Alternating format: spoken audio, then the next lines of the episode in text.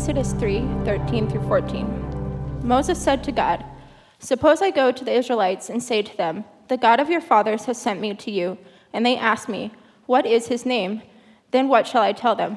God said to Moses, I am who I am. This is what you are to say to the Israelites I am has sent me to you. Thanks. This is the word of the Lord. Go ahead and have a seat. As a pastor, one of the privileges I get with my vocation is I get to perform wedding ceremonies.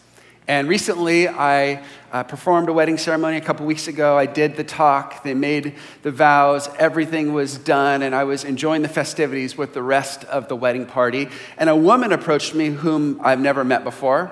To this day, I don't even know her name, just someone there that was part of the family, I believe. And she came up to me and said, Hey, I want you to know what I believe about God. I was like, oh, that'd be great. she said, I believe God is in everything. I mean, just look around us the trees, the, the whatever. We were on a beach, so it was, you know, like the birds, the sea, the rocks. And I'm like looking at everything with her, and I'm like, yeah, th- that is amazing. Thank you for sharing that with me. And she said, I just wanted you to know what I believe. And she walked away. And my first thought was honestly, lady, it doesn't matter what you believe about God. He is who He is, regardless of what you think. No one gets to define God except God Himself. You can't just create God what you want Him to be like and then believe that to be true. But then, as I sat with it a moment longer, my next thought was God, I'm sure in some ways I'm guilty of exactly what this lady's doing. What are the ways that I craft you to be how I want you to be?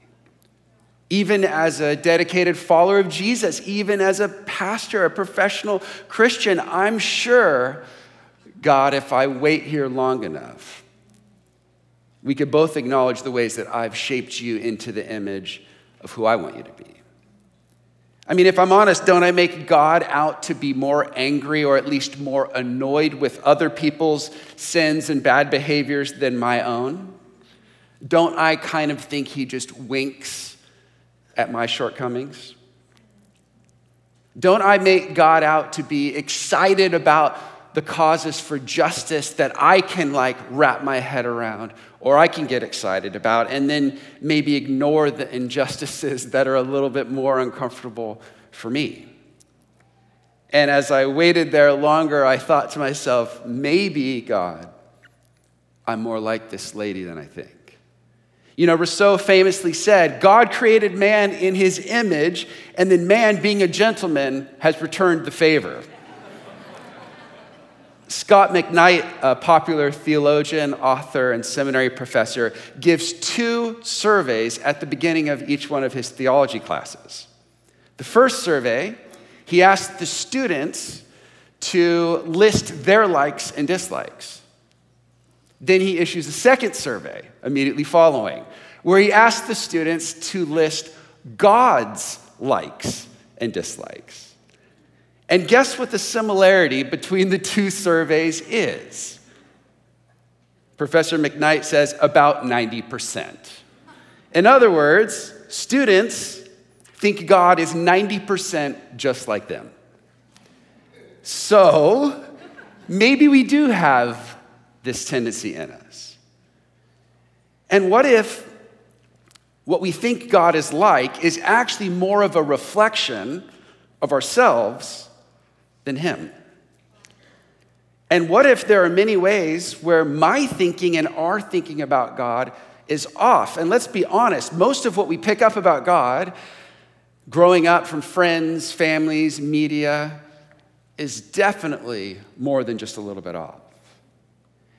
And listen, I don't think any of us in this room today want to be wrong about God. Now, if you're a committed follower of Jesus or just a skeptic with questions here today, which, by the way, we're so honored that you're here. Whatever your questions are, pains, frustrations with God, we hope that you find this a safe place to bring your questions. And I really hope you'll try Alpha. But wherever you are, you probably want to know what's true about God. I mean, what we believe about God shapes who we are and how we're going to live day to day. Because if God is an unfeeling monster who gives people cancer and takes away children from their parents, and everything's supposed to be okay because it's all part of his plan, and if this God is all powerful but not actually good or compassionate, then I need to watch out for my own self. I need to protect mine because no one else will.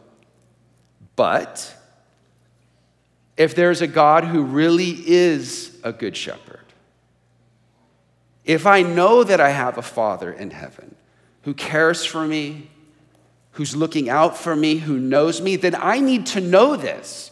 If that's true, I need to know that that's true. Because if it is, then maybe I can rest. And maybe, thank you. And maybe I can slow down and maybe I'll be okay. See, I need to know who God really is so I can know who I really am, and then I can know how to navigate this complicated modern world. Now, I don't know about you, but if I'm gonna bank on God being real, then I wanna make sure that I get him right. I wanna make sure that I know who he really is and it's not just some figment of my imagination. And that, my friends, is what this next series here at Bridgetown Church is about knowing God. The seven I am statements of Jesus. You see, in John's gospel, he structures his book with these seven signs, these seven moments where Jesus demonstrates who he is and then explains it. And it's all around these seven I am statements. He multiplies food miraculously, feeds 5,000, and then says, I'm the bread of life. Experience followed by his name. And we're going to look at each one of these seven I am statements over these next eight weeks, and I think it's going to be absolutely life changing. Now, before we get into that, before we get into the Gospel of John and these seven statements of Jesus, we're going to start with the first I am statement today Moses and these two significant conversations he has with God. Perhaps two of the most important conversations in all of the Bible Exodus chapter 3 and then Exodus 34. We have a lot of ground to cover. Here's the basic structure for today Moses, Yahweh, Jesus, and you. So let's begin with Moses. Buckle up. We have a lot of ground to cover. Here we go. In the beginning, God created the heavens and the earth, put mankind right in the center of the garden, blessed them with this blessing be fruitful and multiply. God's desire is to bless humanity, that we would be fruitful and flourishing. So, the first people do that. God again reiterates this to a man, Abram. He says, I'm going to bless you. You're going to have more descendants than the stars of the sky, than the sand on the seashore. And God's promise of blessing through the people of Israel still stands as the story goes further. Even centuries later, Israel is now enslaved in Egypt, but they keep growing. They keep multiplying. And for this leader, Pharaoh, it's actually a problem. Exodus 1 7 says this But the Israelites were exceedingly fruitful they multiplied greatly, increased in number, and became so numerous that the land was filled with them. So picture this Israel's out of their promised land into Egypt, and they're growing and growing and growing. And this military political superpower, Pharaoh, is growing very uncomfortable. Why is that? Well, he has them doing his work, providing for his economy. And he's afraid that if these Israelites keep growing, they may rise up against him and overpower him. And it's so interesting that what God blesses and calls good, Pharaoh hates. So, just like the serpent in Genesis, the king of Egypt is against what God calls good. He's against the Hebrew people, he's against the blessing of what God is doing. Really, this blessing is Israel being a conduit for God's blessing to the entire world. So, Pharaoh wants to subdue the Israelites. He attempts to keep them from growing in several different ways. You know the story. First, his first attempt is to increase the intensity of their labor. He's like, I know what I'll do to slow down their flourishing and reproduction. I'll make their work harder. I'll demand more, but give them less materials for their work. He tries that, but backfires. They grow and multiply. So he intensifies it. His next attempt was to have their midwives kill the newborn male babies to slow their growth to decrease the chance of an armed revolt by the young men. So the Hebrew labor and de- delivery nurses don't comply with the, the plan. They fear God, not the Pharaoh. And when questioned, they simply say, hey, these Hebrew women, they're not like the Egyptian women. They're too fast. Classic excuse. Finally, he orders everyone in his kingdom. He's like, okay, look, here's what we're going to do. The, the midwives won't follow through. So now everyone in the entire kingdom kill any Hebrew baby that's born. Specifically, here's how you do it throw them in the Nile. And what's crazy is at every attempt to snuff out the Hebrews, Pharaoh is thwarted by women. Labor and delivery nurses, an immigrant mother, a big sister, the daughter of a political leader, women in their normal everyday spaces doing God's work of justice.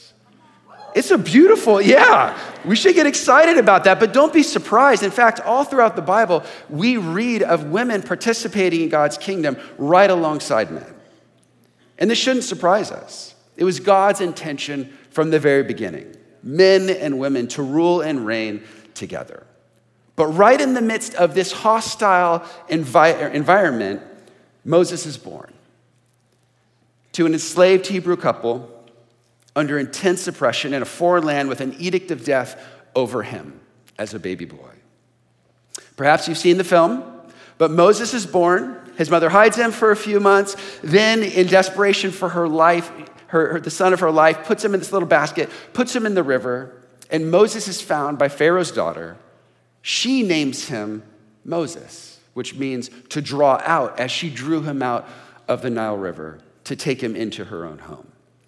Now, a fascinating dynamic in this whole narrative is watching Moses and his own personal discovery of his true identity.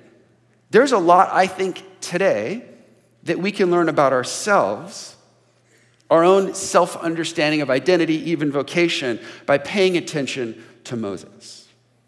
Perhaps you today may see some of yourself in him. So we want to pay t- attention to this. And just to frame it up from the beginning, a couple things we notice. Moses is born to a couple from the tribe of Levi. He's born Hebrew. But at a very young age, he's adopted and becomes basically the grandson of the Pharaoh. That's probably a little confusing. So, the story goes on. One day, as Moses is grown up, he goes outside the palace compound. He's been raised and trained basically as royalty inside this Egyptian Pharaoh's home.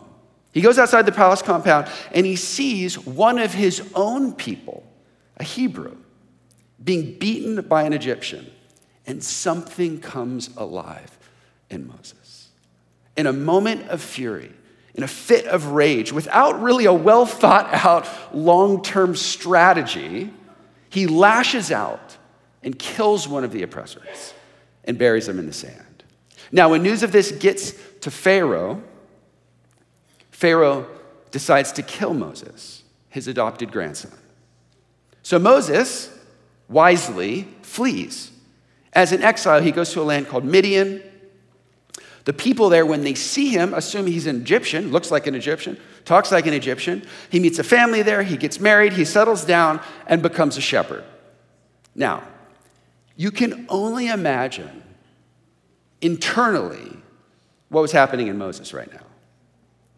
he made this quick decision, this impulse to bring justice. He killed an Egyptian, probably made things actually worse for the Hebrews through that action and not better. He was moments ago in the Pharaoh's household. He could have had influence. He could have leveraged political power to help his people. But all that's gone now. He's in the desert herding goats. How would that feel?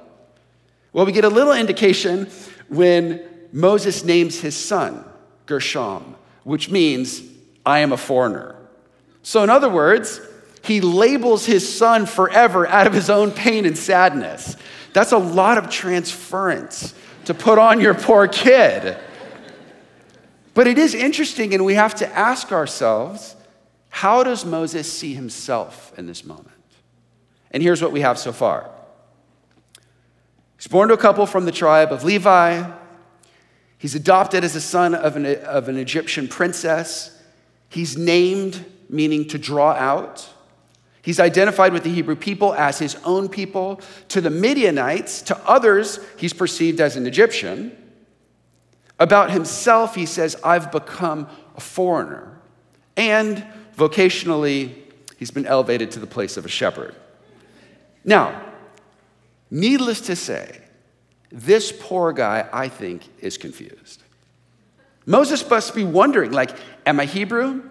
Am I an Egyptian? Am I a Midianite? Am I royalty? Am I enslaved? Am I a shepherd? Who am I? And then one day, while he's out tending sheep, he sees a bush on fire.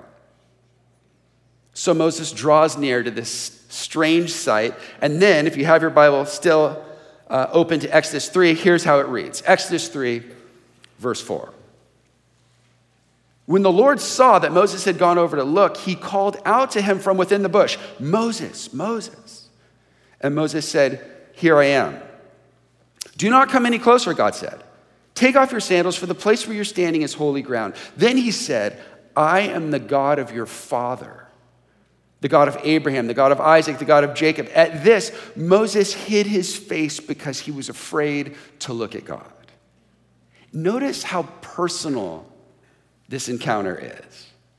God calls Moses by name. But also, Moses recognizes this is not just a man. This is a holy space. Moses responds to that falling down, hiding his face. And the contrast is stark.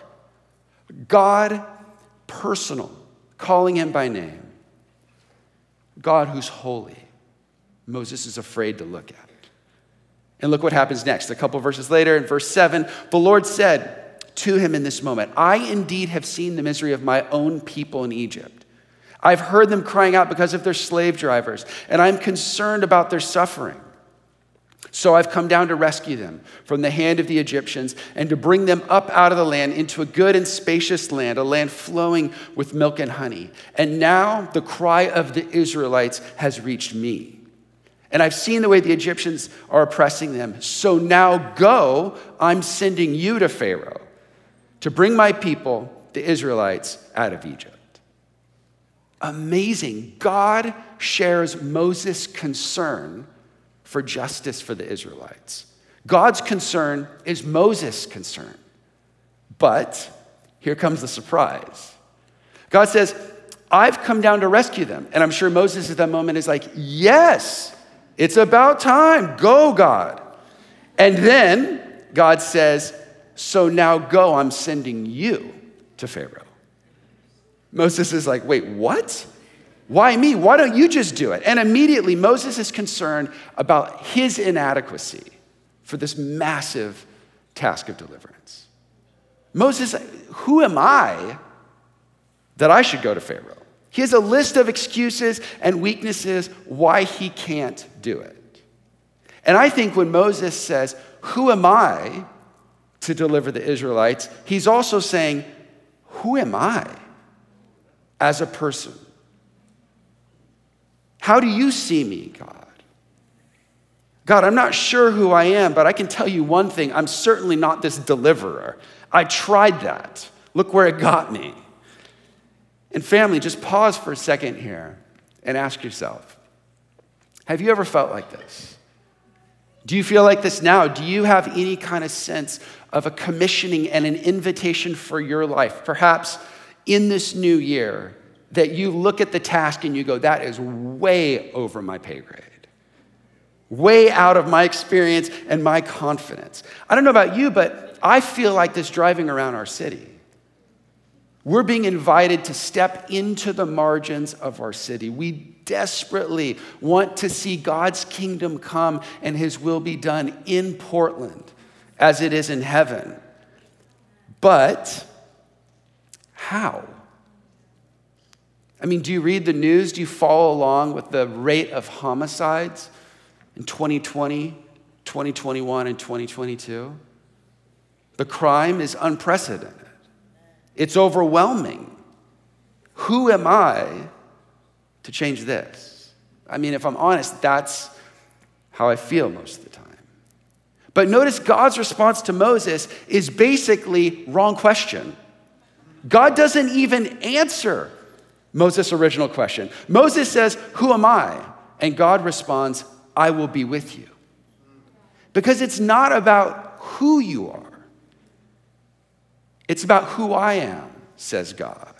And I am with you. It's about who's with you, Moses. Family, do you know this staggering reality? It doesn't matter what you've done. It doesn't matter where you came from, your family of origin, your wounds, your mistakes, your last year, or your last relationship. It matters whose you are. You, who you belong to defines who you are. Your true identity is defined by the living God. And if you are a son or daughter of the Most High God, if God is with you, if God is with us, Bridgetown family, then we can do what He commissions us to do. And God, and, and in this moment, Moses desperately needs God to define him. And I wonder if part of why Moses is pressing into God's identity is because he's trying to figure out his own. Moses, I, I, in his mind, must be like, perhaps, God, if I know who you are, then I can know better who I am. So Moses presses in God, what's your name?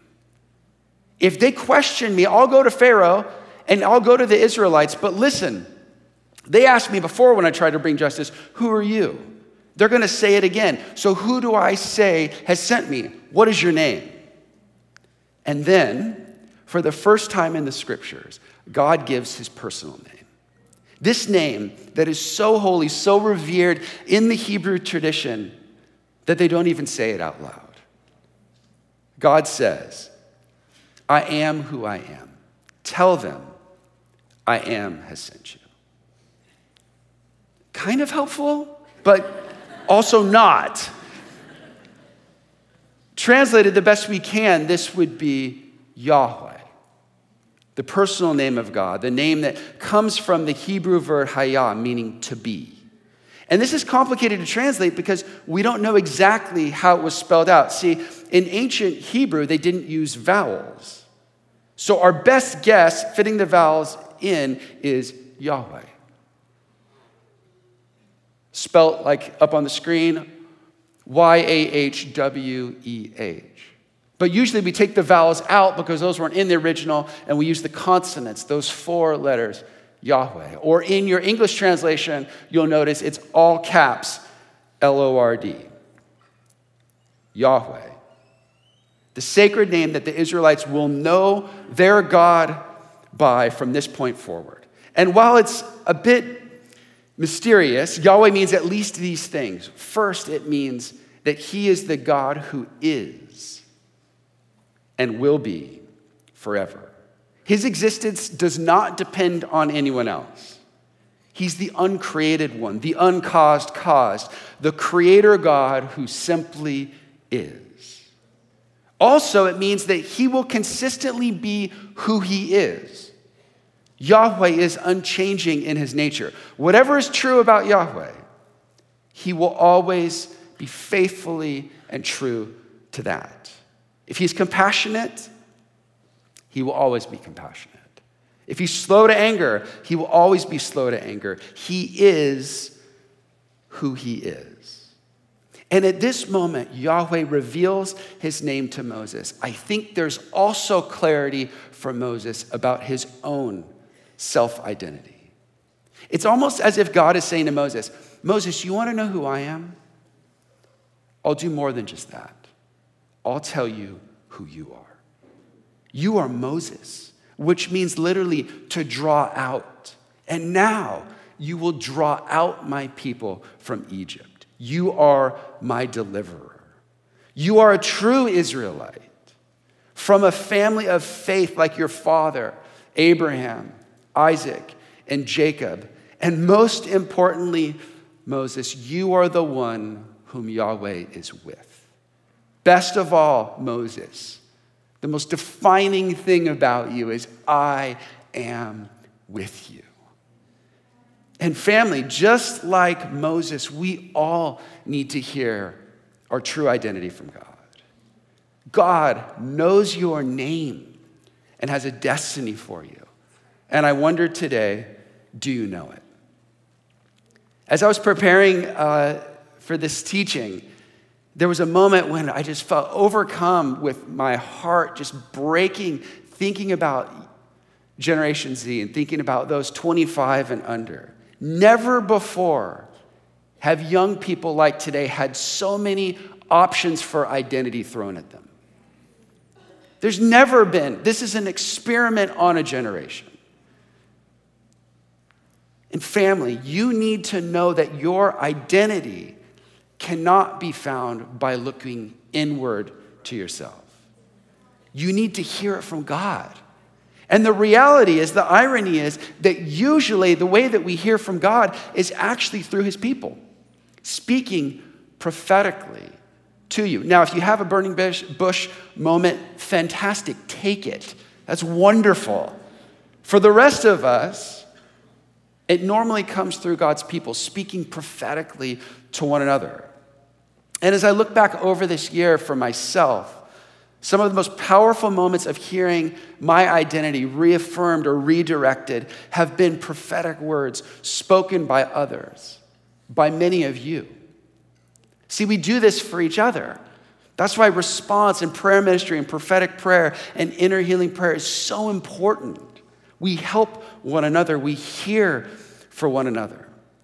And like Moses, we need to know who God is so that we can know who we are. So Moses hears God's name, but he wants to know more. Fast forward now to Exodus 34. You guys doing okay? That was Exodus 3. We're checking in. Everybody okay? Now we're going to Exodus 34. It's kind of like the halfway mark. Kind of. So, Exodus 34.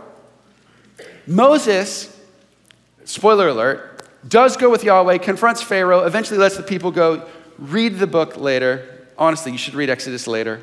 And their relationship grows even closer. Moses and Yahweh talk a lot. But there's this thing about Moses. He keeps pressing in to know more. It's this shameless audacity. It's, it's startling, honestly. So, our last stop is here, Exodus 34. Moses asking God for more than just his name. He says, Show me your glory. In other words, show me who you really are, God. Show me your essence, your character. Don't hold back. And Yahweh says, Look, Moses, appreciate the sentiment. You can't handle seeing all of me, but I will cause my goodness to pass by you, and I will proclaim my name to you, and I will reveal more to you of who I am than I have anyone else ever. So the next morning, Moses gets up early, climbs the top of the mountain where he often meets to talk with God, and he meets with Yahweh. Exodus 34, starting in verse 6. And he passed in front of Moses, proclaiming, Yahweh, Yahweh the compassionate and gracious God, slow to anger, abounding in love and faithfulness, maintaining love to thousands, and forgiving wickedness, rebellion, and sin. Yet he does not leave the guilty unpunished. He punishes the children and their children for the sins of their parents to the third and fourth generation. Moses bowed down to the ground at once and worshiped. Quite a lot in there. This is Yahweh's self disclosure statement to the world. Quite possibly the most quoted part of the Bible by the Bible. When God describes himself, he starts with his name and then his character. And the order here matters. The fact that he begins with compassionate and gracious means that these are dominant, the most important of the list. So, just a quick word on each of these. What is Yahweh like? Yahweh is compassionate. And the Hebrew word behind this is the feeling that a parent has for a child, a deep rooted love and affection for another. How a mother feels inclined towards her baby, wants the best for them, loves them beyond words. That is how Yahweh feels towards humanity. Yahweh is gracious. And in contrast to that emotional feeling, this is an action word. It is to show mercy or to show grace. It's something you do. It actually, in a biblical context, has to do with help. This is a word often used in the Psalms in David's prayers for rescue. And it means that Yahweh is a God who responds who saves us from danger. And this was a common request of people when they encountered Jesus, actually. Like the blind man who called out, Son of David, have mercy on me. And what's interesting about Yahweh is not only does he have this mercy and grace towards us, but also towards our enemies. Yahweh is slow to anger. It takes a lot to actually get God angry. You can make him mad, but you have to really work at it. Now, listen, there are things in this world that we all in this room today would agree are not okay. And what God's anger means is that he has a healthy, emotionally mature response to evil. And it's called anger. Now, it's, it's different than our anger, right? My anger usually comes from wounded pride. I'm embarrassed. I feel stupid in front of others someone I want to impress. And my anger is often just because simply I don't get what I want. But God's anger is di- not you, this is me. But God's anger is different.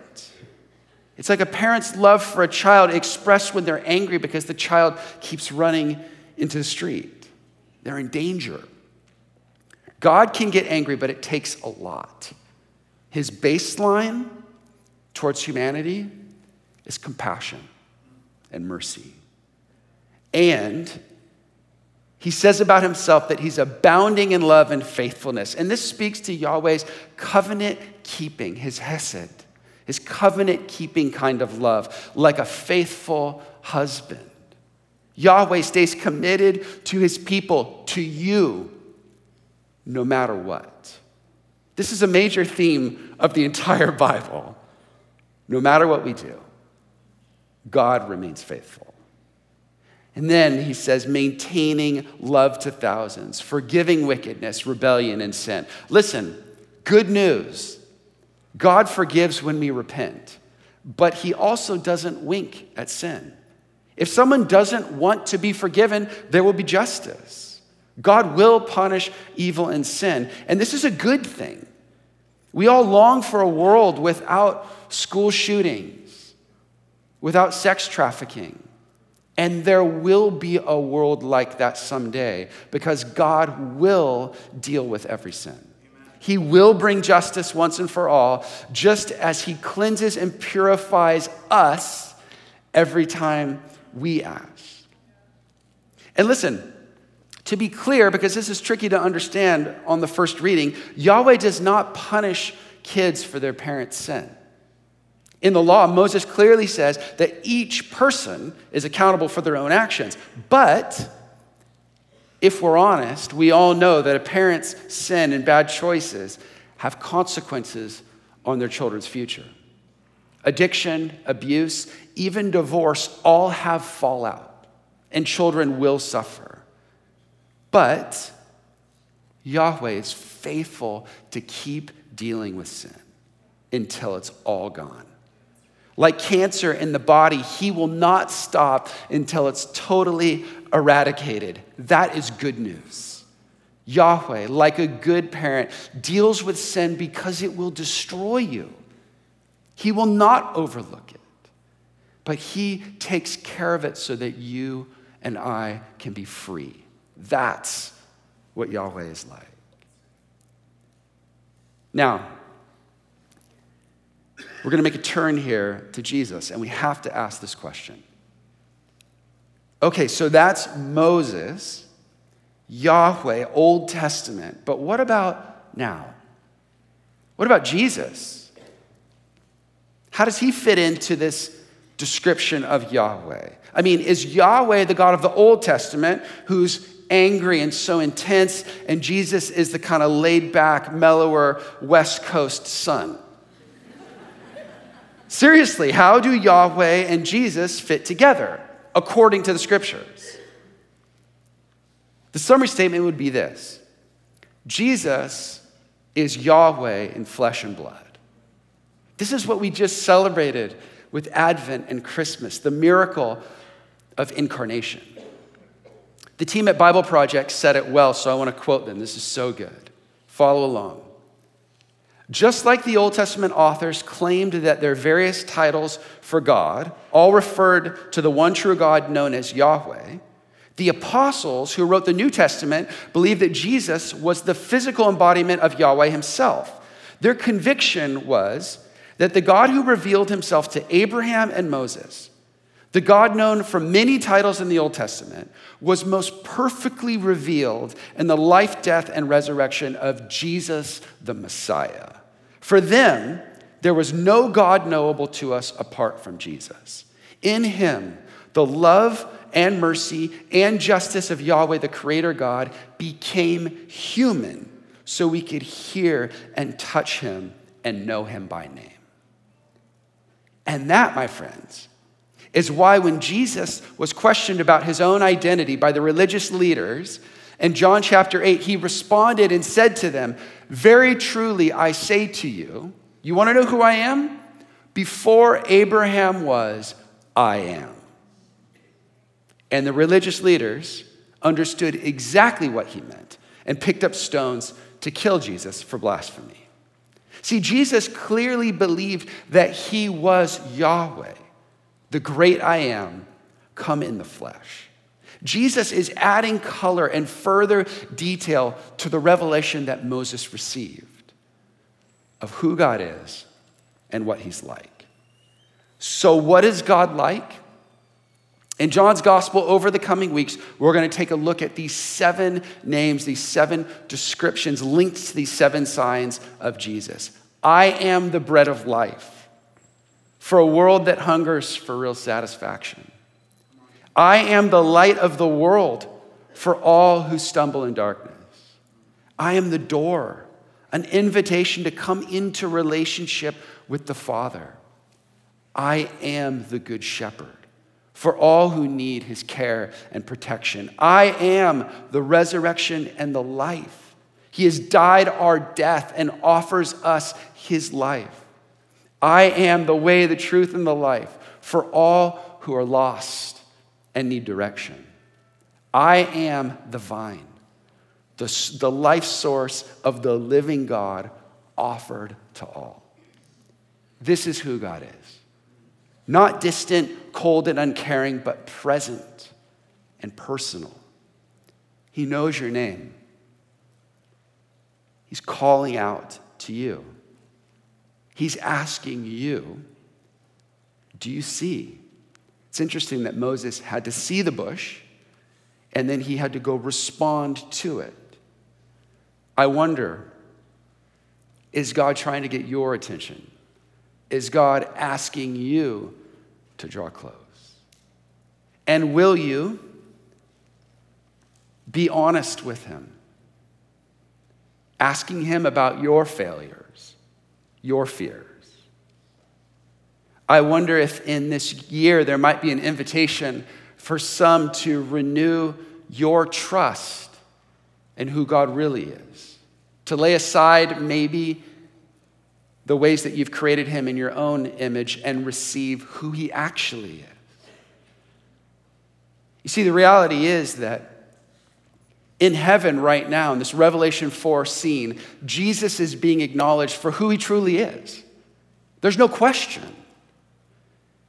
And if that is right, if Jesus is the center of it all, if Jesus is the weight and has the gravity and the mass like the sun does in our solar system, then I want to know that.